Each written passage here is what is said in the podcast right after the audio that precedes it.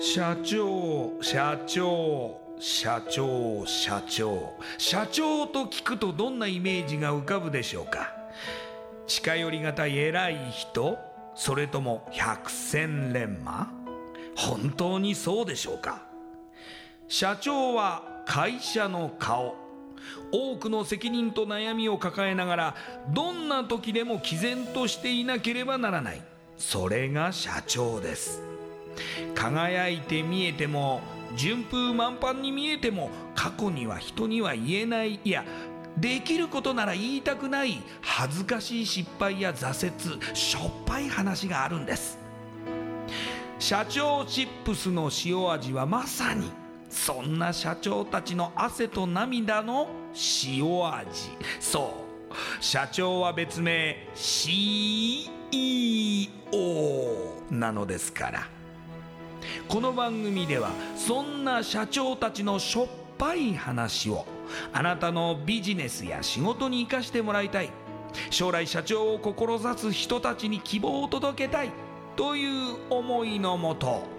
さまざまな業種の社長インタビューを紹介していきます。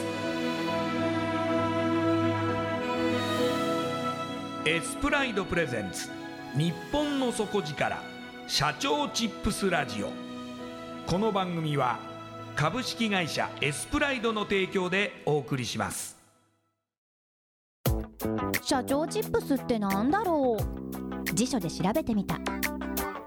社長のカード付きポテトチップスで他の参加社長とのネットワーク作りにもなりメディア露出の PR 戦略も伝授？どういうこと？日本の底力社長チップスエスプライドプレゼンツ。日本の底力。社長チップスラジオ。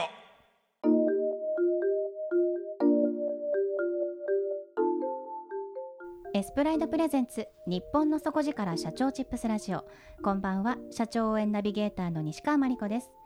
今夜のゲストは B ブレイズ代表長澤圭一さんです。長澤代表よろしくお願いします。どうもよろしくお願いしますではまず私の方から長澤代表のプロフィールご紹介させてください。長澤さんは埼玉市出身の46歳。大学ご卒業後設計士となり45年勤められた後外資系コンサル会社のトップ営業をご経験。その後コーチングの凄さを世の中に提供すべく独立されます。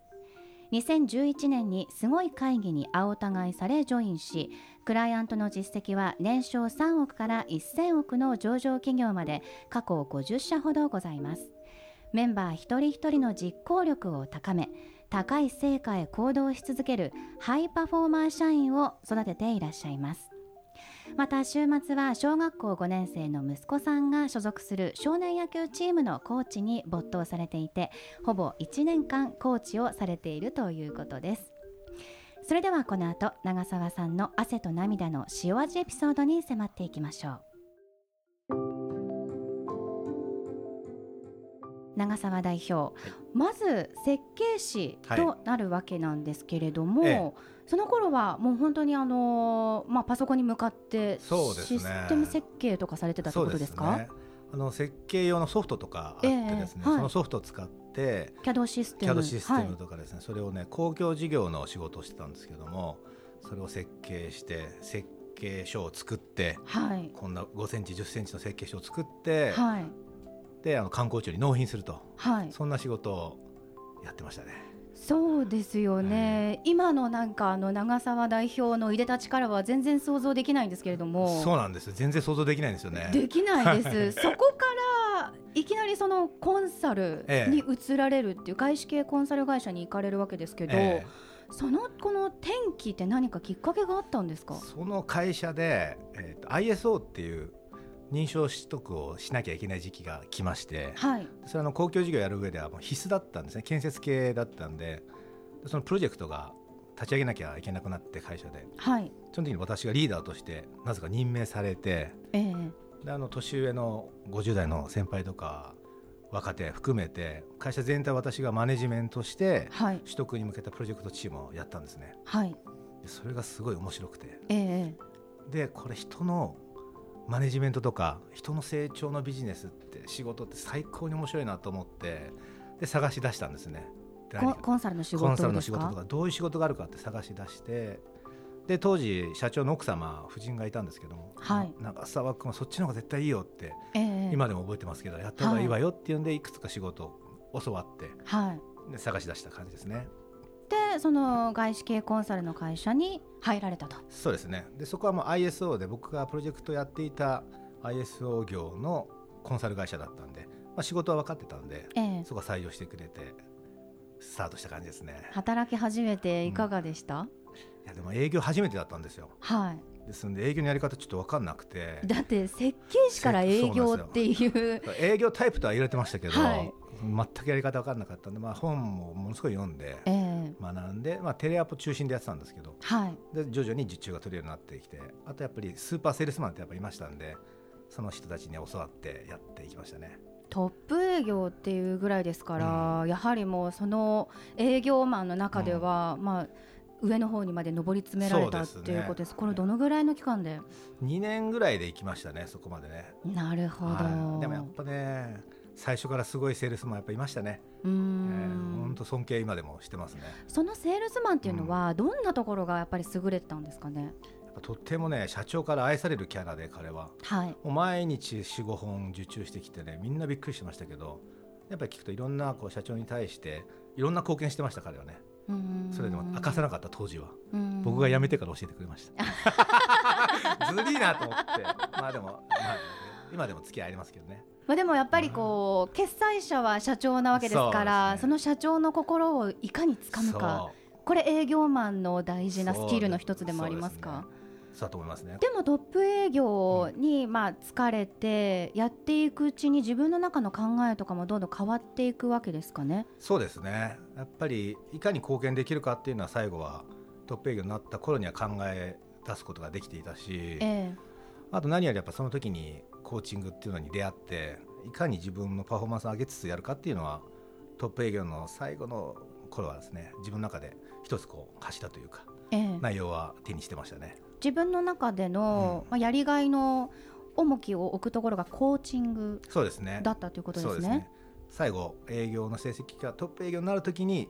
僕の中で違いを作ってくれたのがコーチングだったんでそういう意味ではそのコーチングっていうまた新たなビジネスに魅力をすごい感じましたね最後はね。えー、コーチングってもしあの分からない方もいらっしゃるかもしれませんので、えー、具体的にはどんな内容のことなんでしょうか？具体的にはもう質問を通してそのたん、えー、その相手の可能性を最大限に引き上げると。うんうんうん、で引き上げた後に実行までサポートするっていうイメージですね。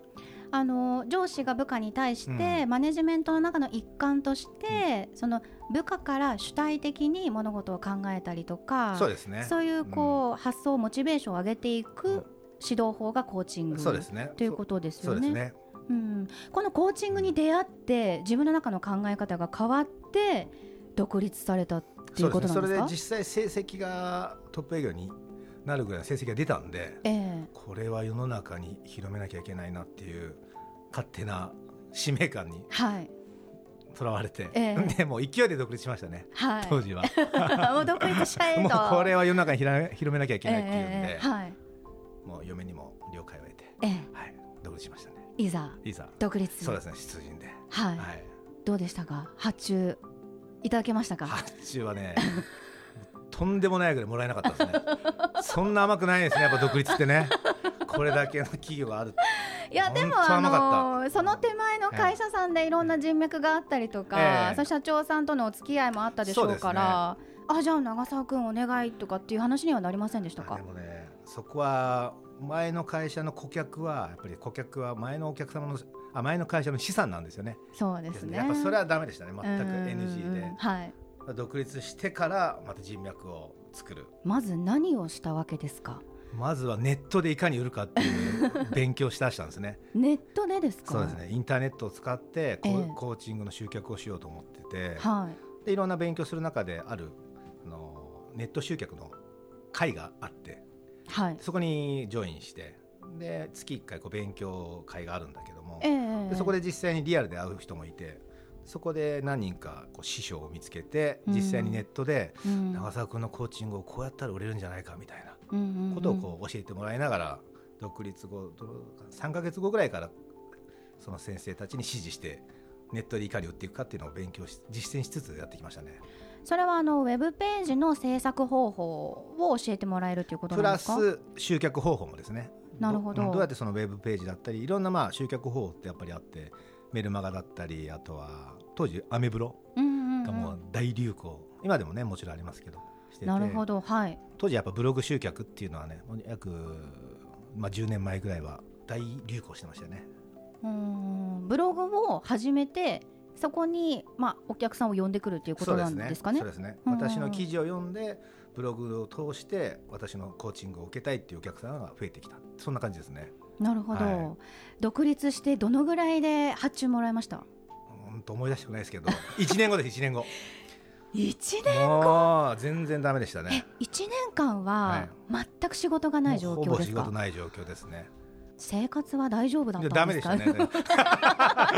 否定が早かったですね。まあもちろんね貯金ビジネス用の貯金なんかも全然もうなくなってましたし、やっぱ当時はね嫁もやっぱ期待してましたけど、えー、だんだんと受注ないんで、えー、やっ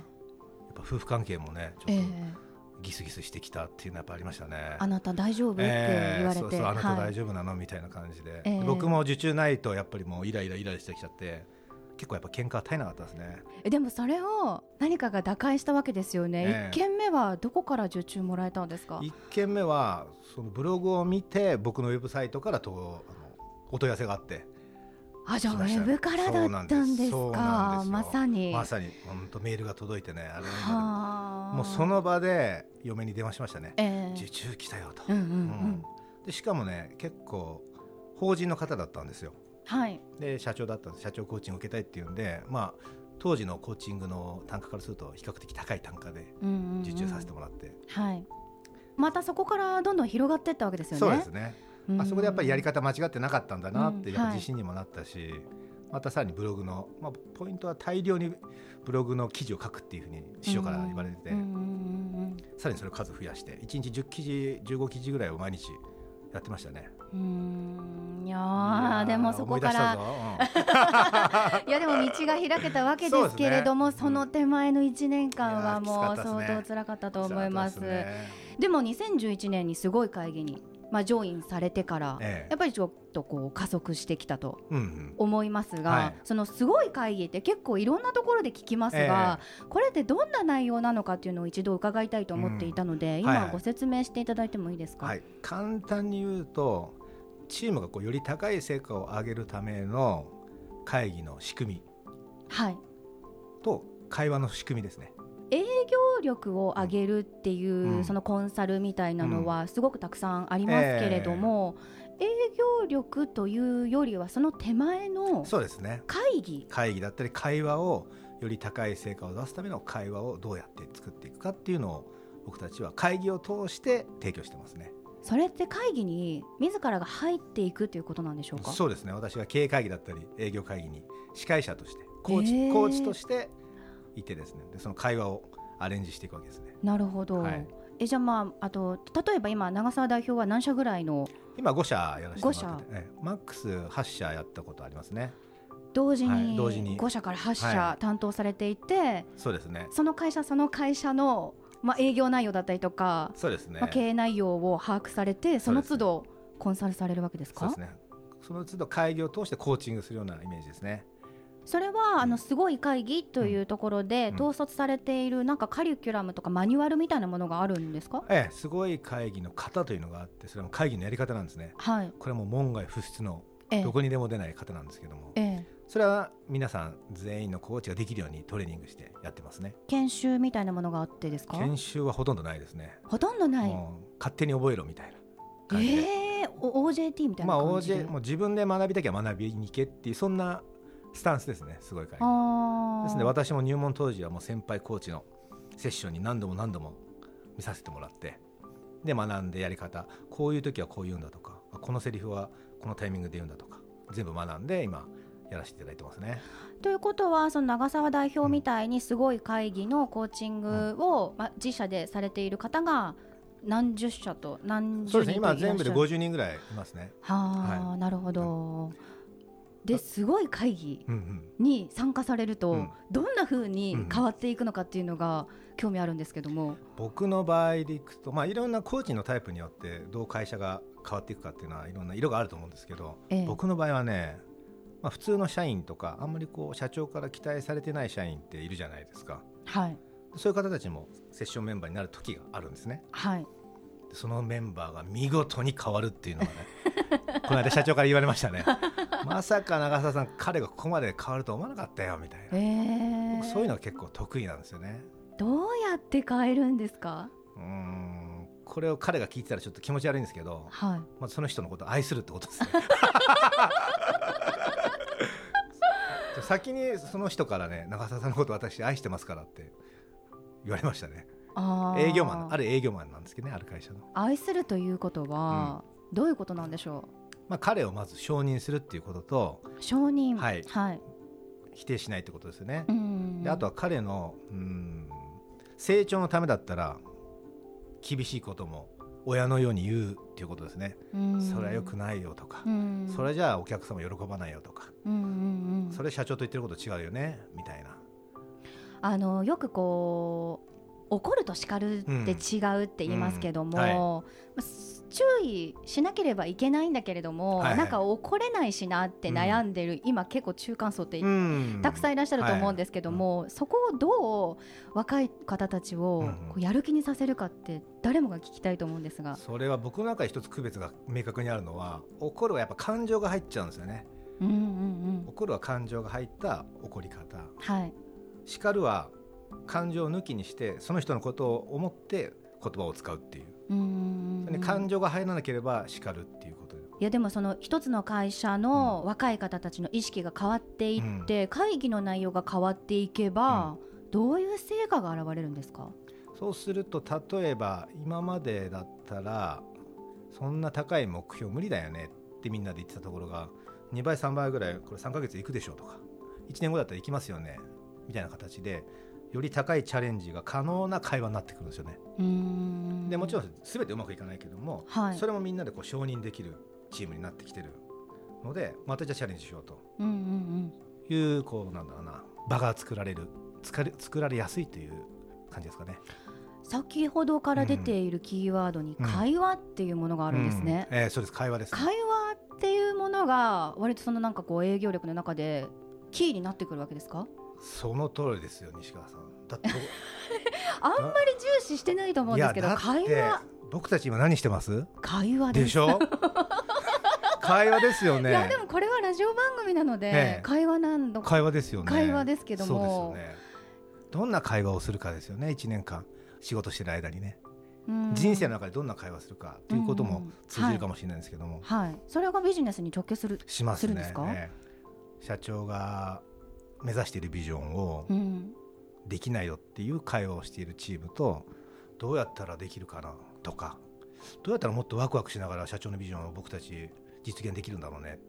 っていう会話をしているチームだとするとそれが半年1年経ったら成果ってやっぱり違いが明らかですよね。なるほどですね私たちは会話をより高い成果を生む会話にしていくっていうのを会議を通してやっていくのがすごい会議ですね。でもいろいろな会社さんのその会議に入られて、うんはい、たくさん感じることとか、うん、あの接点もたくさん生まれると思いますけれども、えー、これからのその長澤さんのビジョンっていうと、どういうところを目標に戦っていかれるんですか？僕はですね今非常に仲間に恵まれていまして、えー、はい、ですごい会議ももちろん私は世界一の会議のメソッドだと思ってるんですね。えー、とはいえそれ以外にもやっぱりお客様クライアントのより高い成果を生むためのサービスって世の中に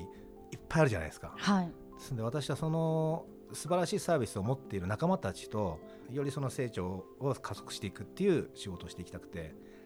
300人のパートナーが欲しいですね。300人のビジネスパートナー。ですので300種類のサービスであるお客様をどれが最適かっていうのを一つずつ当てていって、はい、その成長を加速していくようなイメージでそのためにいろんなこう人脈を作って今やらせてもらってますね、うん、その長澤さんの原動力ってどこから湧き出てるんですか？原動力はやっぱり私自身がコーチであるっていうところだと思いますね。なるほど、はい、まあ、野球もずっとやってて、はい、まあ、そこそこうまかったんで後輩とか仲間に結構教えるのはずっとやっててでやっぱ大好きなんですね。それでヒット打ってもらったら嬉しいし、うんうん、まあ、今の息子もそうですけどね、はい、仲間から教わったやり方でコーチングして打てるようになって嬉しいじゃないですか、はい、やっぱそれ見るのがやっぱ何より幸せなんですよね。コーチングしたそのビジネスマンだったり、えー、コーチングした選手が素晴らしい成果を出す。もうそれ見るだけで十分なんですよね。私はそれで生き生きてる価値があるなっていうふうにヒットを見るたびに思いますね。やっぱその考え方を、やっぱ誰かに引き継いでほしいななんて今伺ってて思いましたけれども、ね、このラジオ実はその起業したいとか、えー、まあ、将来社長になりたいとかっていう若い方たちも聞いてますので、ね。うん、ぜひそのような方に社長になるにはどうしたらいいかとか。うん。まあ、その社長という職に就くためのその思考の持ち方でもいいんですけども、うん、何かアドバイスいただけたらお願いできますか？なるほど。そうですね、まあ、私というよりも最近あった素晴らしい若い起業家に会って、はい、で彼は躊躇なく僕たちに先輩経営者たちに提案してくるんですよね。僕のサービスこんなにいいんで長澤さん一回ちょっと話聞いてくださいよとか、ええ、でそれ彼まず一つ素晴らしいなと思ったのがそれ躊躇なく提案していくっていうことだったんですね。でまずこれから起業する人に言いたいのはまず躊躇なく提案できるぐらいのサービスをまず持ちなさいと、はい、いうことですね、でそれがもしあるんであれば躊躇なく社長たちに提案しなさいと、はい、いうこと。であともう一個はやっぱ彼はねすごい貢献をしてくれるんですよね。長澤さんの会社に今どんな人材が必要なんですか？とか、うんうんうん、すごい彼がどんな貢献できるかっていうことを聞いてくるんですよね。なるほど。相手のために何かをしたいっていうことをアピールしてくる、はい、何かこう夢中になるとか、うん、のめり込めるようなものを見つけるといいかもしれないですね。そうですね。本、当、そうですよ。で前もこの間も僕からすると20ぐらい下の社長が、まあ、えー、その人はもう15人ぐらいの会社の社長なんですけどね、はい、もう躊躇なく彼のアイデアを売り込んできて、はい、これだったら長澤さんのビジネスと一緒にやれると思うんですけどねみたいな。めっちゃグイグイ来るなみたいな。でで俺にはないんですよ。その最先端の技術とかそれいいじゃないですか。っつって、まあ、今後多分彼はビジネスパートナーのすごい素晴らしい人になると思うんですけどそういう形でね躊躇なく提案素晴らしいなと思いますね、まあ、僕らももちろん躊躇なく提案してお仕事になっていくわけなんで。だしその先輩社長たちがたくさんいらっしゃいますから、うん、何かこう自分がまあ、若いからこうまだまだ多分その経験もないし、うん、あの内容自体はそこまでじゃないかもしれないですけど、うん、それよりも情熱が勝てば、その先輩たちは何か支援してくれたりとか、ね、助言くれたりするかもしれませんもんね。そうですね、うん、実際にそういう起業家の方は今増えてると思いますし、はい、もし躊躇してるんであればそこを見つけてトライしてもらいたいですね。はい、はい、ありがとうございます。今夜のゲストは B ブレイズ代表長澤圭一さんでした。ありがとうございました。ありがとうございました。インパクトのある PR がしたいけどどうしたらいいのか採用の時学生の印象に残せるようなものがあればな。社長同士のつながりを作りたいんですけど。社長さん悩んでいませんか？その悩み解決しましょう。日本の底力社長チップス。